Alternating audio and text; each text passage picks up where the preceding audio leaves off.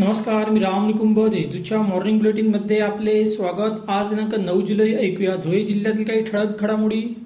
महापालिकेच्या माध्यमातून राबविल्या जाणाऱ्या राष्ट्रीय उपजीविका अभियान योजनेच्या अंमलबजावणीत गैरव्यवहार झाला आहे असा ठपका स्थायी समितीच्या सभेत सदस्यांनी ठेवला. प्रकल्प अधिकाऱ्यांबाबत अनेक तक्रारी आल्या असून त्यांची चौकशी करावी अशी मागणीही यावेळी करण्यात आली. या सर्व प्रकरणाची पुन्हा सविस्तर चौकशी करून लेखी अहवाल स्थायी समितीसमोर सादर करावा असे आदेश सभापती संजय जाधव यांनी दिले. समाजकार्याचा वसा घेऊन घरावर तुळशीपत्र ठेवून बारामतीच्या पन्नाशीतला ध्येयवेडा पायी जन आरोग्य परिक्रमा करत जनजागृती करत आहे. आज तो पिंपळनेर येथे पोहोचला. यासाठी त्याने तीन हजार किलोमीटर अंतर एकशे सत्याऐंशी दिवसात पूर्ण केले आहे.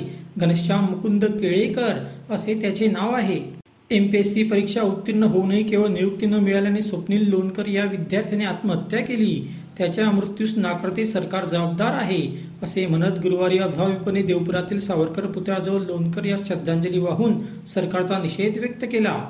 स्वच्छ भारत मिशन अंतर्गत स्वातंत्र्य दिनाच्या अमृत महोत्सवी वर्षानिमित्त स्वच्छता लघुपटाचा अमृत महोत्सव या स्पर्धेचे आयोजन करण्यात आले आहे. इच्छुकांनी दिनांक पंधरा जुलैपर्यंत आपल्या प्रवेशिका सादर कराव्यात. असे आवाहन जीपच्या सीईओ वानमंती सिंह यांनी केले आहे.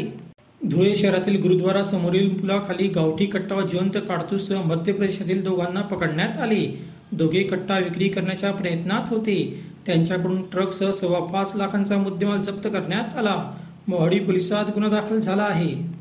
महापालिकेतील अधिकारी व कर्मचाऱ्यांना त्यांच्या पात्रता व गुणवत्तेनुसार पदोन्नती देण्यासाठी शासनाकडे प्रस्ताव पाठवावा अशी मागणी कर्मचारी व अधिकाऱ्यांनी केली आहे. याबाबत अतिरिक्त आयुक्तांना शुक्रवारी निवेदन देण्यात आले. अशा होत्याच्या ठळक घडामोडी सविस्तर बातम्यांसाठी वाचत रहा दैनिक देशदूत व ताज्या बातम्यांसाठी भेट that W W W dot Deshdoot dot com संकेतस्थळाला. धन्यवाद.